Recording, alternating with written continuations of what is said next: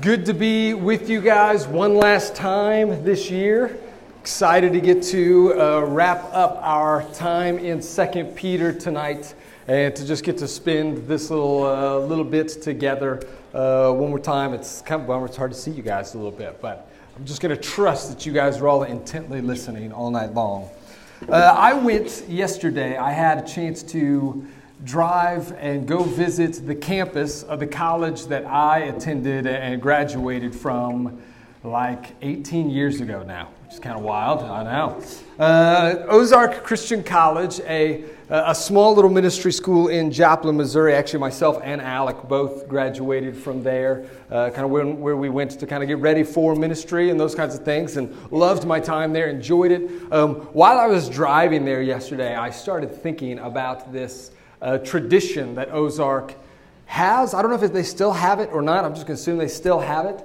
Uh, this tradition that takes place every year right around this time. Uh, it was called Senior Skip Day. And I'm not exactly sure why it was called Senior Skip Day because it was really everybody's skip day. Uh, and, and so I don't know if it started for seniors and then spread out, but it was this, this one day a year towards the end of the year in the spring semester when every class was canceled. Uh, on campus, all over campus. Uh, no attendance required, no tests uh, taken, no papers or homework to turn in. Everything is just shut down and the whole campus is off. In fact, they usually kind of would put on like a giant uh, picnic or something like that nearby with a lot of different activities like uh, softball against the faculty or, or like hot dog eating contests and all kinds of just kind of crazy things like that. It was this really amazing, like fun moment that everybody looked forward to uh, as the year began to wrap up. Super excited about. There's just this one thing, and that was that uh, nobody ever knew when Senior Skip Day was. That it was not on the calendar, it was not in any sort of schedule. They never told you when Senior Skip Day was going to come. And it came on a different day every year, different time, somewhere in like the last month. That's all you knew.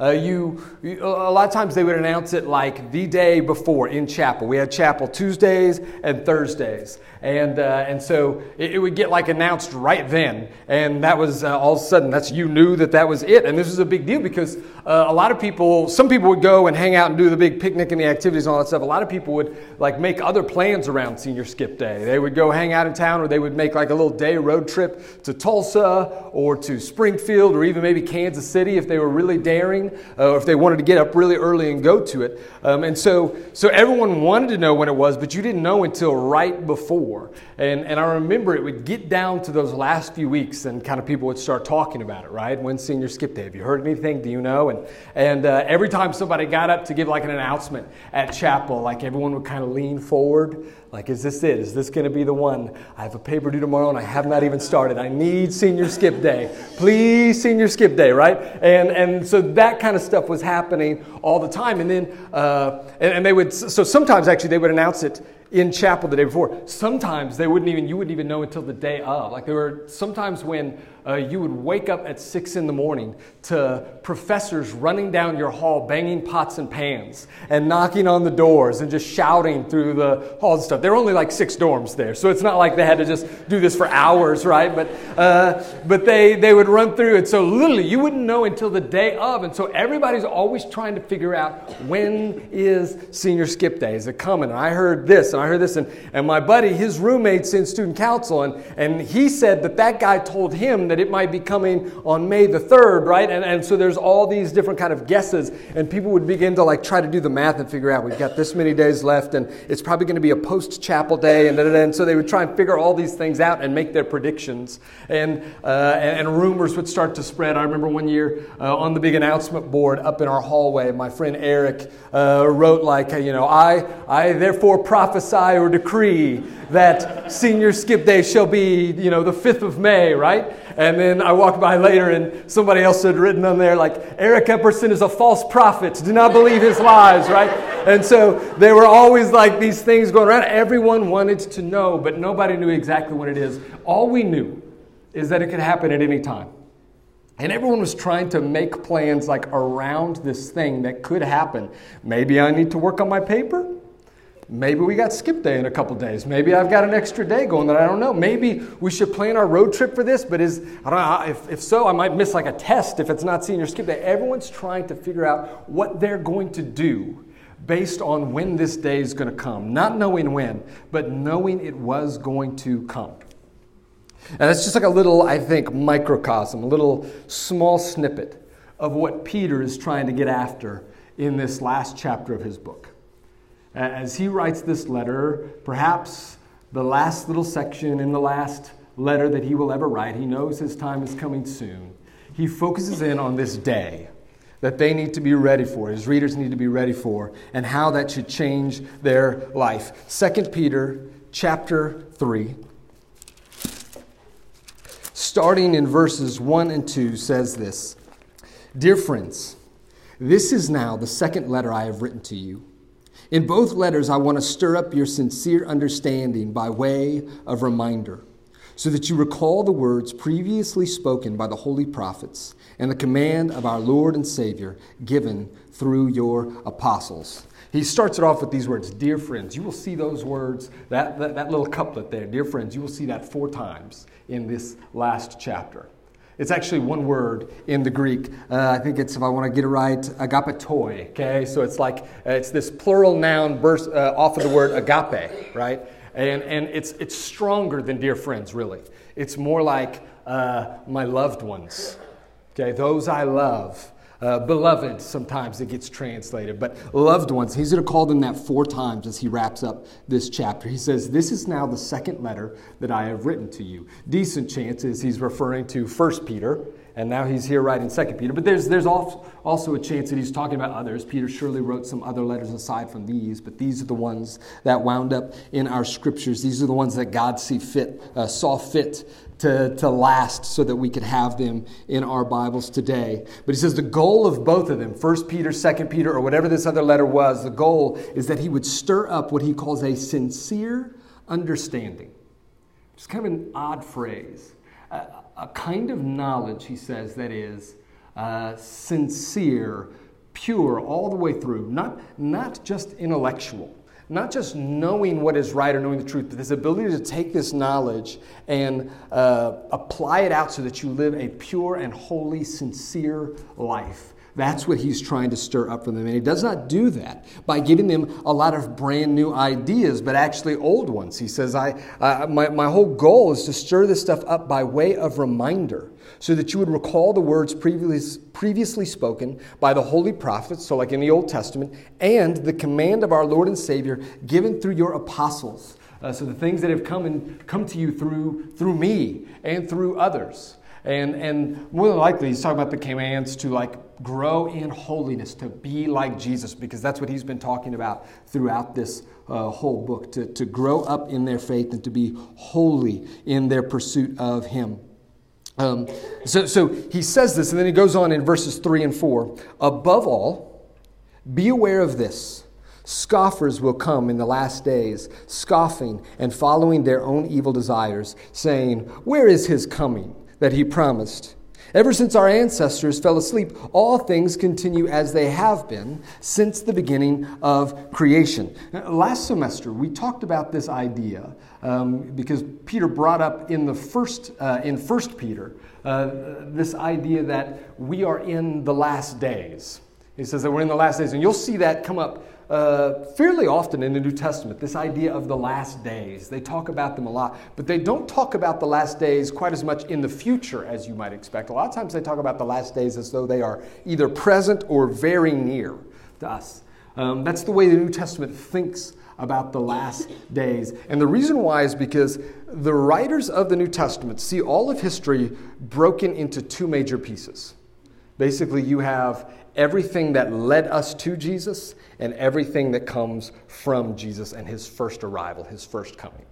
And uh, all history centers around that moment the uh, arrival, the ministry, the death, and resurrection of Jesus Christ. And everything else sits on that. And because Jesus has come uh, once, because he has already come once to this earth, uh, they believe, they know that actually now, with his ascension back to heaven, everything has been set in motion for his second coming for the day when he will come and make everything right again and restore things. And they talk throughout the New Testament like this could happen at any moment. And because it could happen at any moment, you ought to live like it could happen at any moment. It ought to affect the way you live your lives, but this seems to present a problem for many people, especially those who are in the kind of more suspicious category, the, the false teachers, and those who are kind of drawn to them, because Peter's writing in probably 65 or AD 65, uh, 30 to 35 years after Jesus has ascended to heaven. And, and, many people seem to think he might come like right back soon. And, and now it's been over three decades and nothing. And so people are starting to wonder how, how imminent really is this whole second coming? How do we know really that this is going to happen at all? Let's be honest, history has just kind of moved forward from the day things started, and it seems to just continue to do that now. How do we know that, that God has any intentions of actually stepping in and changing things and making things different. Maybe, maybe all of that stuff was made up. Maybe Jesus is not coming. Maybe history just slowly rolls forward with no real end, with no decisive culmination or judgment from God. And this seems to be, for those false teachers, somewhat behind their immoral living. Alex talked to us out of chapter 2 last week, and, and we saw that they're not just teaching bad things, they're doing bad things. They're sleeping around with whoever they want to, and they don't even care who knows. They're taking advantage of people to get rich off of them, all those things. And, and it seems to be part of their thinking is there's no judgment coming. I'm not, I'm not going to face any consequences for this thing, so may as well live it up and live how I want to live.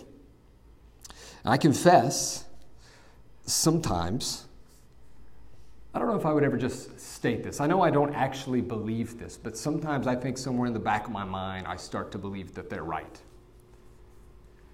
Not so much that I won't face consequences for my actions, but, but almost just that history is going to just continue to roll on like it always has, that there might not be like this second coming.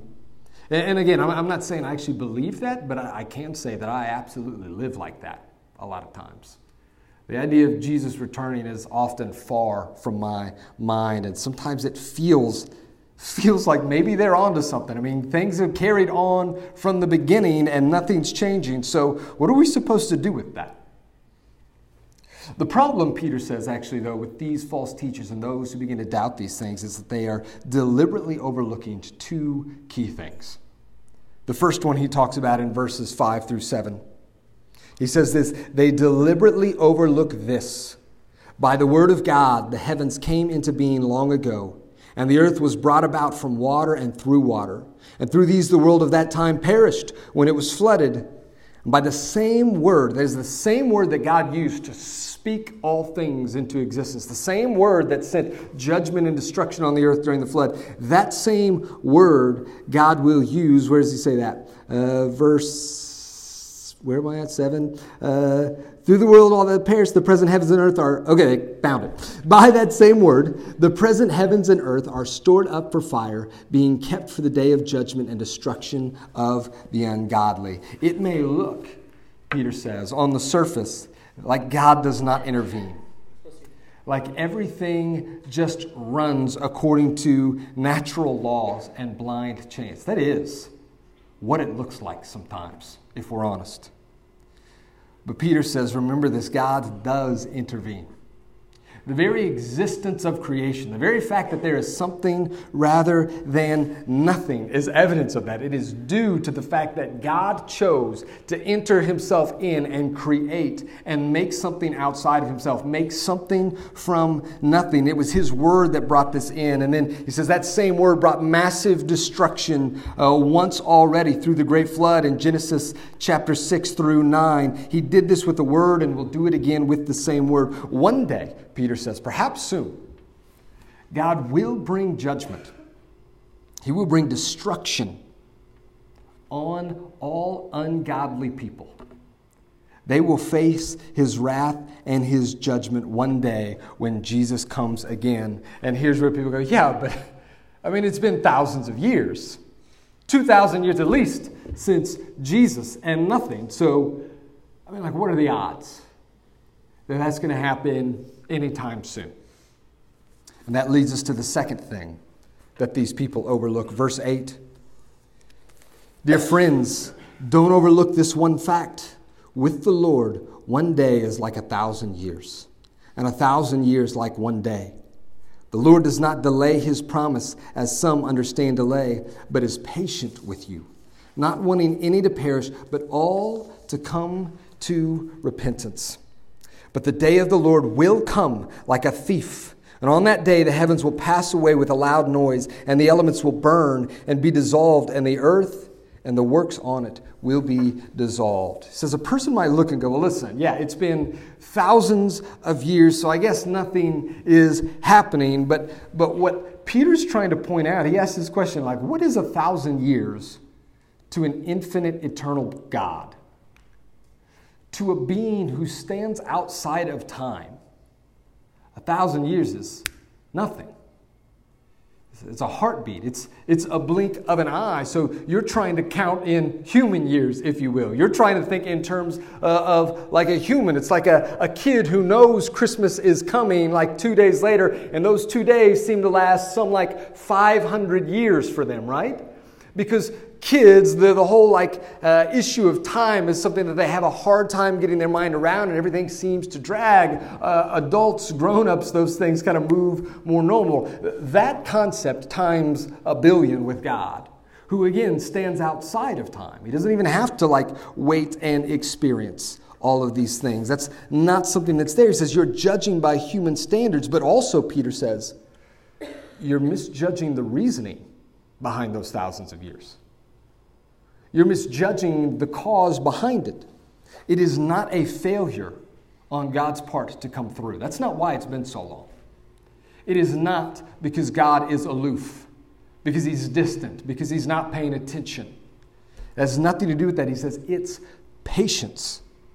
It is patience for those people who are not yet his, for those people who have not yet chosen him who have not yet repented, he waits in patience because make, mo- make no mistake, Peter says, the day of the Lord will come.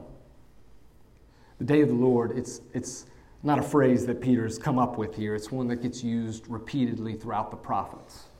They talk about this great and coming day of the Lord, this, this moment where God's decisive intervention will come and He will step in and He will right all the wrongs. And He says here, and this is also not just Peter, this is said multiple times in the New Testament, that it will come like a thief. That is, thieves, when they're coming to steal something from you, they don't, they don't announce that ahead of time. Right? They don't give you a call Hey, thinking I might drop by two in the morning tomorrow. Just want you to know. Want to know if that works for you, right? It's not what thieves do. Thieves try to not give you any sort of heads up. They come when you don't expect it. That's how it works. And, and he says this is actually what the second coming of Jesus will be like. This is what the day of judgment will come. It will come when you do not expect it, which is always kind of funny to me why so many people try to predict when Jesus will come. Because Jesus himself said, I'm going to come when you don't know. And so either that person predicted and Jesus is wrong, or their prediction is wrong. Because he says, I'm, I'm coming in a way that you won't know, that you won't be ready for those things. And so, Peter says, because it will come, this has implications for how we ought to live. Look at verses 11 through 13. Since all these things are to be dissolved in this way, it is clear what sort of people you should be in holy conduct and godliness as you wait for the day of God and hasten its coming. Because of that day, the heavens will be dissolved with fire and the elements will melt with heat. But based on his promise, we wait for new heavens and a new earth where righteousness dwells. Peter says, much like senior skip day, your expectancy of this coming event ought to have implications for what you do. It ought to create a certain kind of action in you. But unlike senior skip day, senior skip day, we were always looking for this day so that we could put things off. Always looking forward to this day so that we could kind of do what we want on that day. So this is actually the reverse. Because you know this day may come. It's time to work hard because you know this day may come and you don't want to be caught slacking. You don't want to be caught lazy. You don't want to be caught walking away from the one who's about to come to this earth. He says you ought to be living in a way that is holy and in line with Him. Now, there are a couple things in these verses that I admit I cannot fully explain how they will work. He says two things here. Uh, one is there appears to be some way in which our actions as followers of Jesus can actually hasten the coming of Jesus. It says, uh, uh, verse 12, as you wait for the day of God and hasten its coming. That there's some level of what we do that, that could possibly be like almost speeding that up. Now, in the context, that would seem to be by our holy living that by the way we live, the Jewish rabbis actually, there was there's this heavy tradition uh, back in back in this day, actually before that, if for just one day all the Jewish people would keep the law, like if, if just for one day every one of the Israelites would follow the law without breaking it, then, the, then God would send his Messiah on that day. But the, the problem is nobody could do it, right? And, and so there's some think maybe this is what Peter's kind of getting after this idea of like, um, not that we like, not that if every Christian will live a perfect life, Jesus will come back, but this idea that our holiness actually kind of pulls him towards this. It could be actually that our evangelism and our missions pulls towards this. There's some who believe that, that the, once we have kind of reached the task of reaching the world in the gospel, or reaching the world with the gospel, that Jesus will come again. I don't know if I fully buy that, but there's, there's something he's talking about. It could be prayer.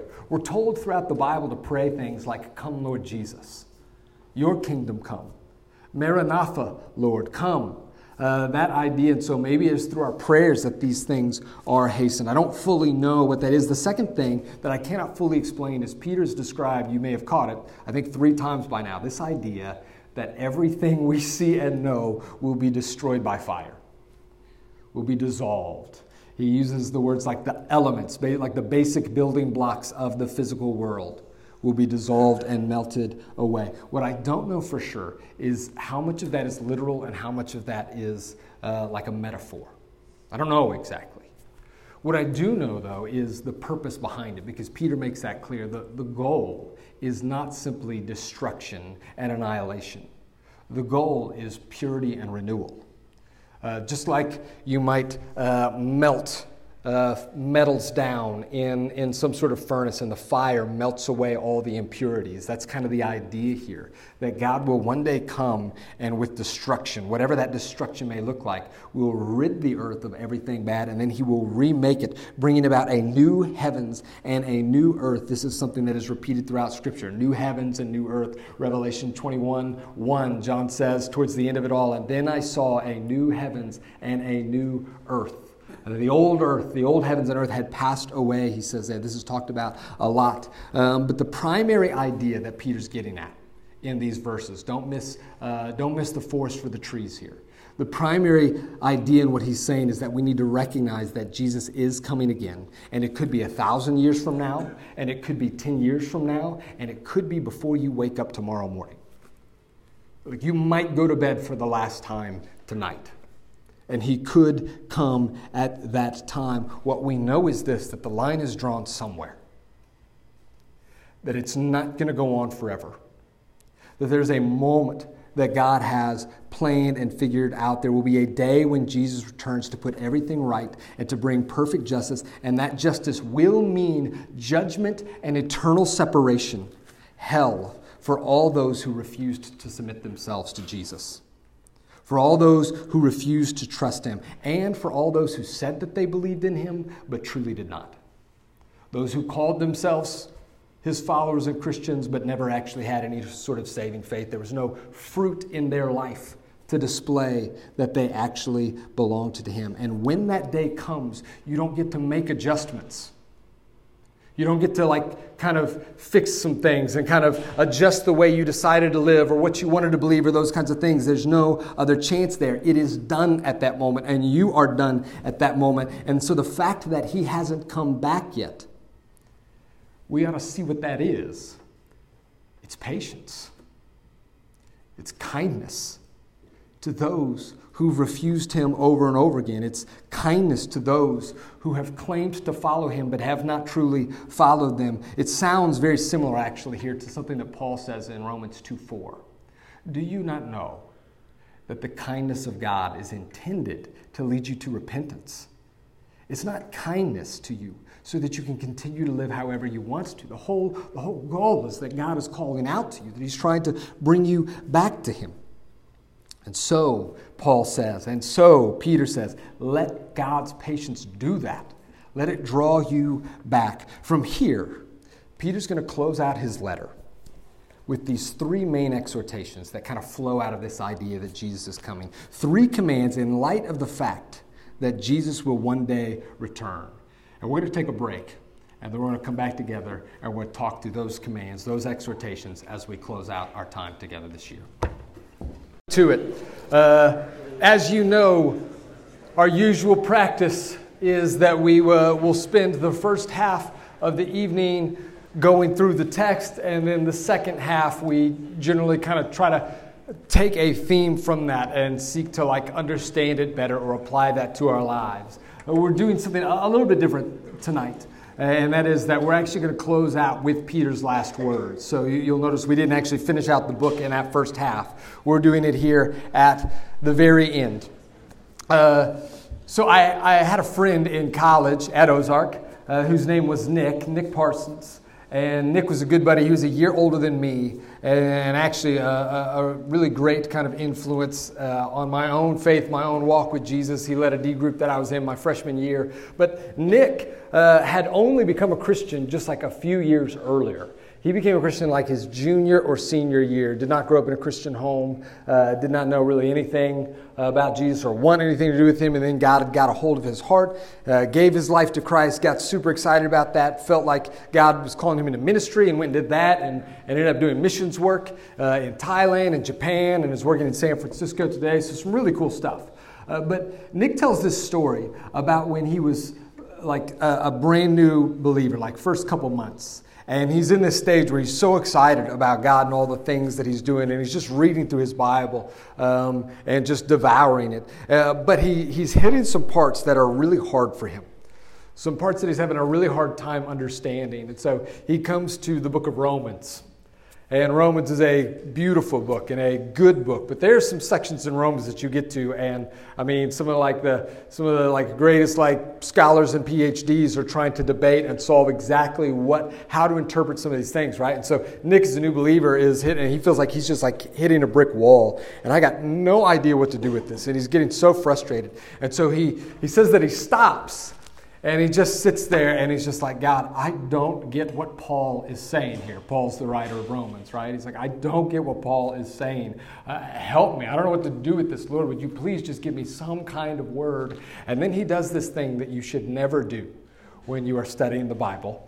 Okay? Um, and Nick would say this. He's like, don't do this. I should have done this. But this is what he, he did this thing. He was like, God, just give me some kind of word. And he just opens the Bible up, right? And he takes his finger and he just like points. He's like, I just need some kind of sign. And he just so happens to point to 2 Peter 3.16, which says, we're about to read, Paul speaks about these things in all his letters, and there are some matters that are hard to understand. and that's like it.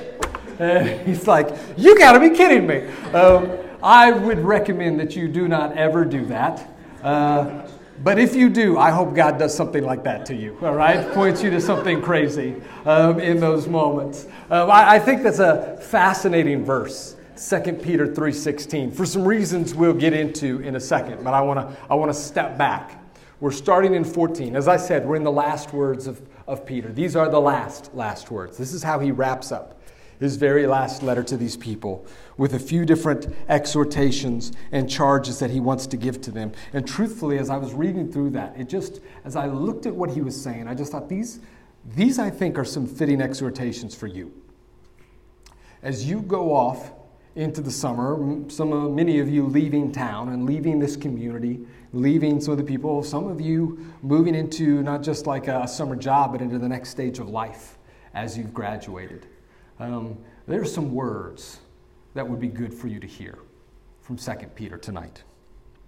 Three major exhortations. The first one is this make every effort. He says that in verse 14, therefore, dear friends, that's that phrase again, my loved ones.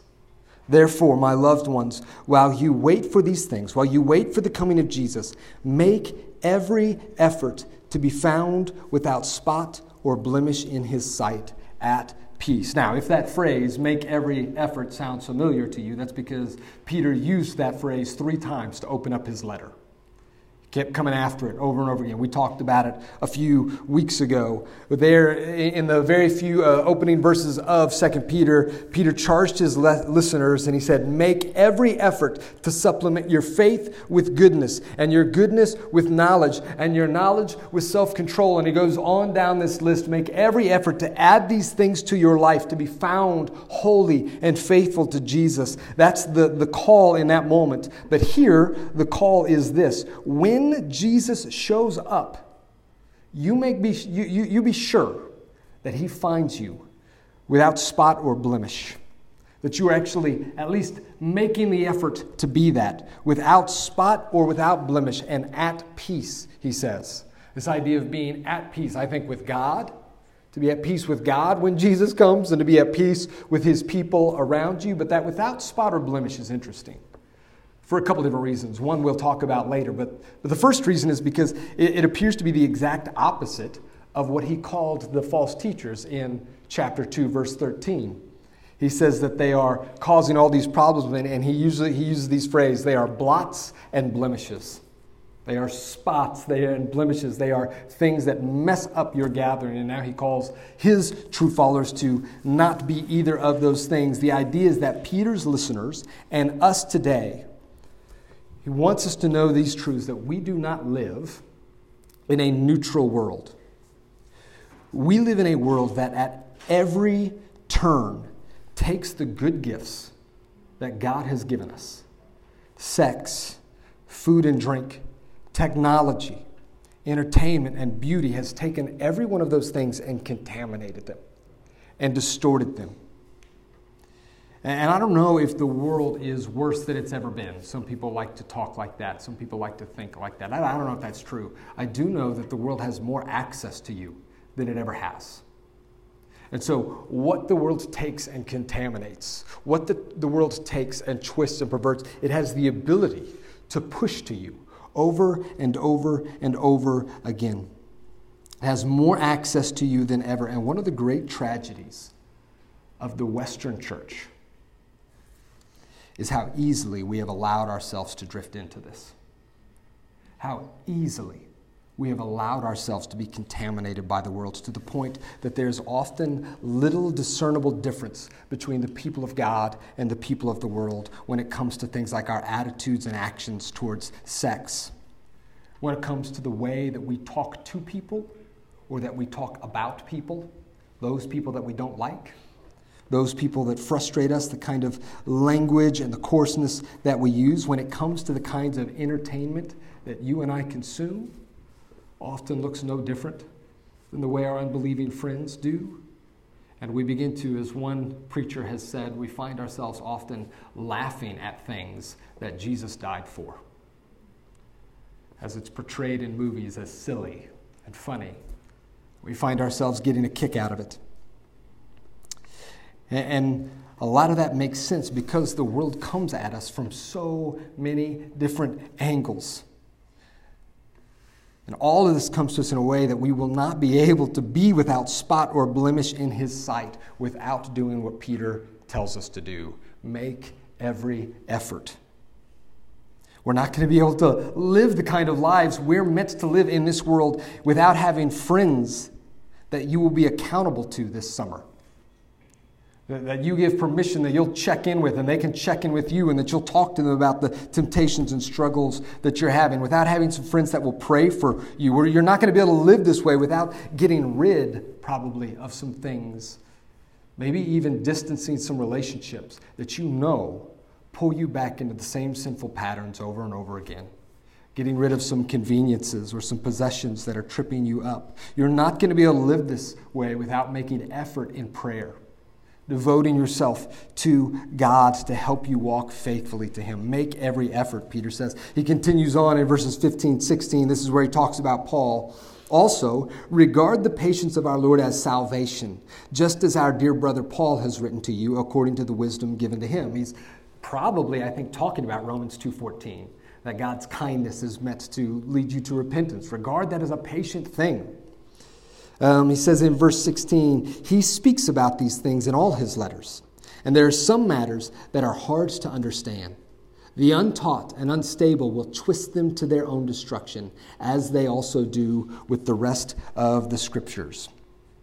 There's this really interesting point here, though, um, right there at the end. He says they twist Paul's words as they do with the rest of the scriptures.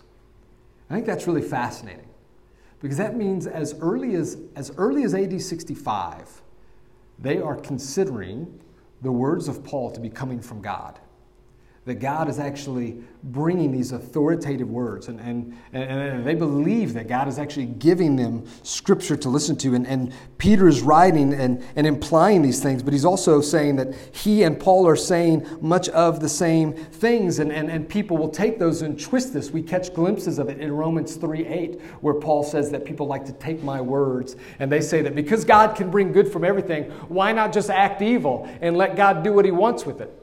Paul says their condemnation is deserved. That they would take these kinds of words of mine and twist them. Or we see in uh, Romans 6 1, where it seems like because Paul is teaching about grace, God's graced us, that others were twisting it and saying, because God gives grace, you can live however you want to live. Sin as often as you want. Grace is just going to keep coming your way. Paul says, by no means. That's not the point of grace. That's not what it's designed to do. People are taking these words of his and twisting these things into a license for sin. And that leads us to the second exhortation of Peter's, and that is this be on your guard. Verse 17 Therefore, dear friends, since you know this in advance, you know that people are going to take these words and twist them. You know that people are going to try to lead you astray. Since you know this in advance, be on your guard so that you are not led away by the error of lawless people and fall from your own stable position. Just as the world is not neutral in its morality, it is not neutral in its message. That the world this summer is going to speak a thousand different messages to you that run contrary to the teaching of God's Word. Messages about money and how important it is and how important it should be to you. Messages about your identity, about what makes you valuable and important. Messages about sexuality and gender, about the church and how it's not worth sticking with or being a part of. There will be those people that you will encounter either face to face or in a church building or oftentimes online People who will take the word of God and twisting it and twist it. Telling you things like, well, Jesus said that we ought to love our neighbors. And that's true, actually. Jesus did say that. Not just our neighbors, that we ought to love our enemies as well. And then they'll go with that and they'll go, Jesus says we ought to love our neighbors. And if we really love our neighbors, that means that we will accept and affirm their choices, even if those choices go against what the Bible says to do. And that's not true. It's taking the words of God and twisting them to your own advantage. People will say those kinds of things. They'll say, Jesus loved, and he did, but that meant for Jesus speaking against the sin that was destroying people. So, Peter says to them, And I say to you, be on your guard. What does that mean, actually, to be on your guard against false teaching? I mean, you're supposed to like walk into every room with kind of like, like just waiting for someone to jump out at you with false teaching, or, or are you supposed to walk into every like church or room, kind of like plugging your ears just in case somebody says something not true? What does it look like to be on guard against false teaching? What does that even mean? I should never trust anybody. No, it, being on guard means recognizing that there are always messages coming your way. As I said, this world is not neutral. The, the world that you and I live in, the culture you and I live in, is always speaking something to you. Even though the world will never say these words to you out loud, that your importance is tied to how pretty you are. it will whisper it to you over and over again through the algorithms on Instagram. And even though no one is ever going to say these words, rarely will someone say these words, that the whole point and purpose of life is to gather as much stuff and as much experiences as you can to go do really amazing things, to travel, to eat really amazing food. The world's not going to say that out loud, but your TikTok feed is going to scream that at you over and over again. This is what life is about. This is the good life. Live for these things, and the Bible will come to you over and over again and say, Do not live for yourself. Die to yourself. Die to yourself. But everything around you is going to be telling you the opposite. Being on guard means recognizing that not everyone who quotes the Bible is teaching the truth. Being on guard means that knowing, that the, uh, knowing the Word of God enough to be able to perceive the difference between the truth and the lies that people may speak about it. It means being on guard, means proactively making time for this Word so that it has access to you, and setting limits on things like your phone so that the world has less access to you. Third thing, Peter says to these people. And the third thing I say to you tonight simply this grow. Grow in light of the fact that Jesus will come again, in light of the fact that He has saved you, in light of the fact that you belong to Him and there's a world working against you, you grow in, in the grace and knowledge of our Lord and Savior Jesus Christ. That's His phrase right there in verse 18. Grow in the grace and knowledge of our Lord and Savior Jesus Christ. To Him be the glory both now and to the day of eternity. There's one scholar, one commentator who says that verse right there is 2 Peter in a nutshell.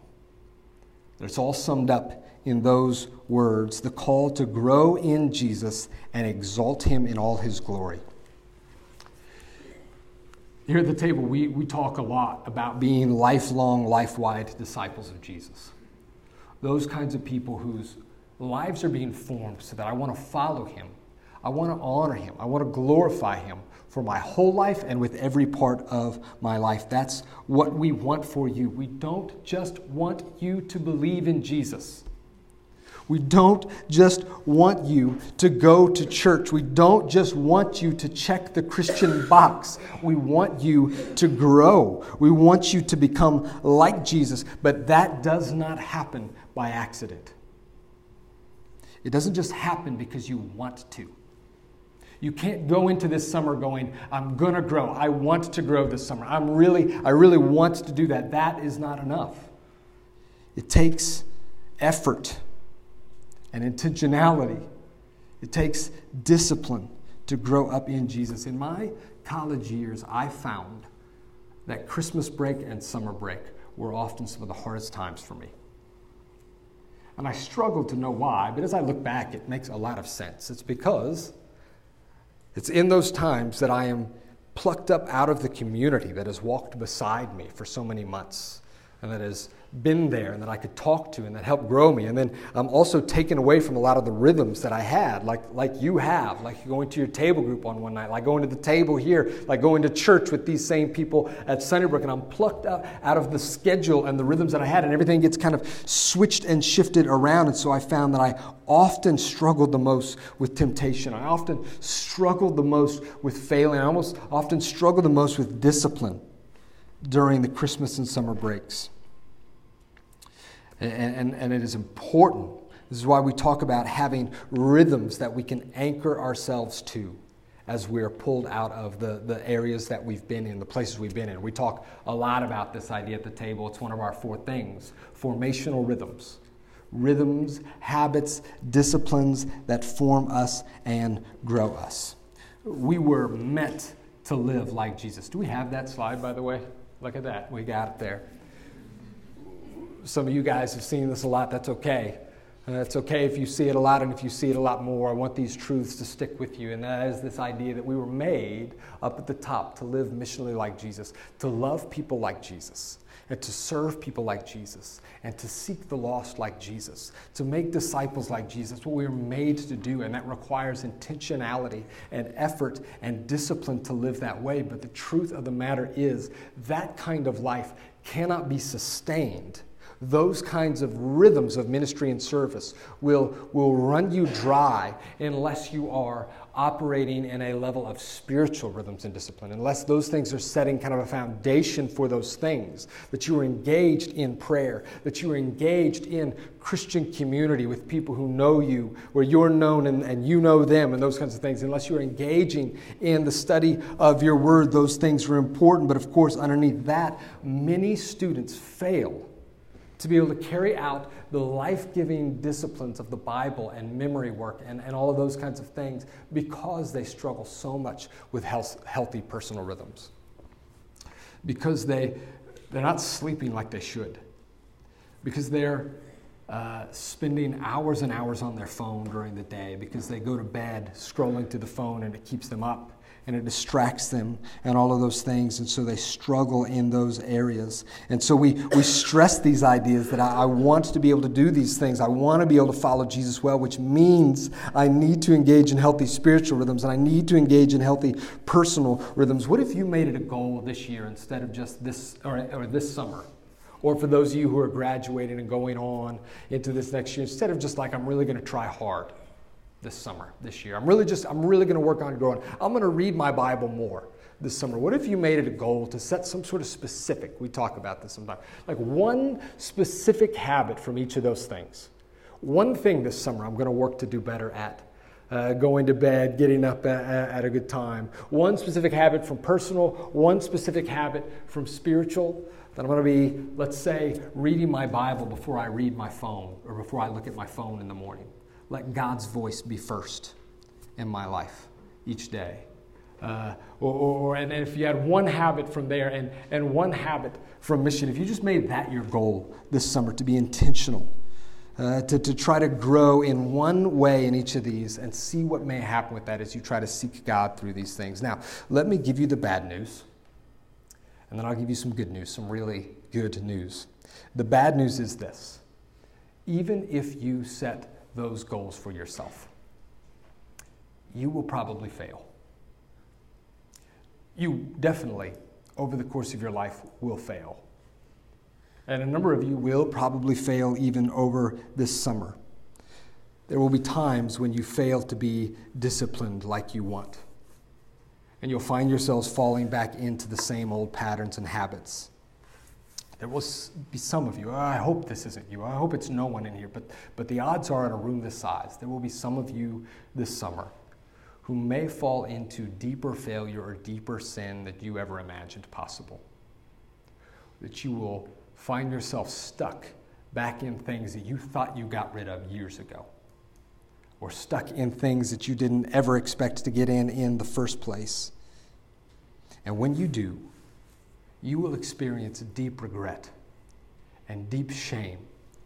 And there will be a part of you that wonders why you're even trying. Because it doesn't seem to get you anywhere, and you'll struggle with all of these things. But the good news is the very phrase that Peter uses to describe what Christian growth is. That very description is good news. How does he describe it?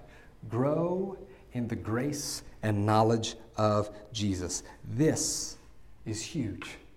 That's what growth is. Did you know that these two things, the grace and knowledge of Jesus, that is what saved you? That is what brought you in in the first place, right? For those wondering, maybe in the first half of this as we talked about this idea that one day those who are not with God will face judgment, will face His wrath, will face separation from Him. Maybe that was you sitting there going, that might be me. And so, what do I got to do to make sure that's not me? What adjustments do I need to make now? Let me tell you what adjustments you don't make. You don't make an effort to be without blemish and spotless. That's not how you get yourself right with God. That's not how you find yourself at peace with Him. That's not how any of you got saved. You were saved not because you were without spot and without blemish, but because Jesus was. That's actually, it's interesting that, that Peter uses this. I said, uh, what's very fascinating is that's the exact phrase that Peter uses in 1 Peter 1 to describe Jesus. He says, You were saved by a lamb without spot or blemish. You were saved by him. And it is His good grace. The way that every one of us is saved is by this Jesus was perfect, even though you couldn't be. And He came and died on a cross. So, no matter how many sins or failures you have, if you would put your faith in Him, if you would come and throw yourself to Him, all of your sins go on Him. He takes all of those off you, all of those spots and blemishes away from you so that you can then be pure. And then he rose again. And that knowledge of who Jesus is and the grace that he gives to you through your faith in Him, that same knowledge and that same grace is not just what saved you, it's what grows you. It's the very thing that allows you to live out the life that He calls you to. To come back to the good news of Jesus over and over again. Not only because when you fail, it beckons you back and it gives you grace and forgiveness in your failures, but also because that grace is what gives you the Holy Spirit. And, and we talked about this in 2 Peter 1 that He has given us everything we need for a life of godliness, Peter says, which means even though you may fail, you've got what you need within you by the power of the Holy Spirit and the grace and knowledge of Jesus Christ. You've got what you need within you to overcome those things to move past those things and to grow. That knowledge and grace saved you. That knowledge and grace grows you and sustains you, covers all your failures. And that's why that bottom layer of the pyramid is so important. That even if you fail in these things, and even if you fail in far worse things, you have value that is given to you through Jesus by the gospel. It is not earned by your Bible reading. It is not earned by never, ever having any sort of spots or blemishes on your record. It is earned by the love of Jesus and what he has, or it is given to you freely by the love of Jesus and what he has done. Cling to that. Live in that. Come back to that again and again. If you are one of those people who has claimed a faith in Jesus, but you know you look at your life and there is nothing there that reflects that. There is no real love for him or his people. Your life does not match up with those things. I hope tonight that you will you will not put off any longer, knowing that we may not wake up tomorrow without Jesus coming, that you will not put off any longer the chance to take hold of this grace that could be yours in Jesus. That is offered to you freely simply by putting your faith in Him, coming to Him and repenting and confessing and being baptized into His name to let that be yours. And if you are, many of you, most of you are followers of Jesus who may not be perfect, but you are trying faithfully this is my exhortation to you. This is my prayer for you. May you go out and make every effort this summer to become more like Him and to honor Him. May you be on guard against the world who may try to lead you away from the one who loved you and saved you. And may you, not just this summer, but for the rest of your life, grow in the good, glorious grace of Jesus Christ and the knowledge of Him, not just knowing about Him, but knowing Him. May that be your life from here on out. Let me pray and we'll wrap up.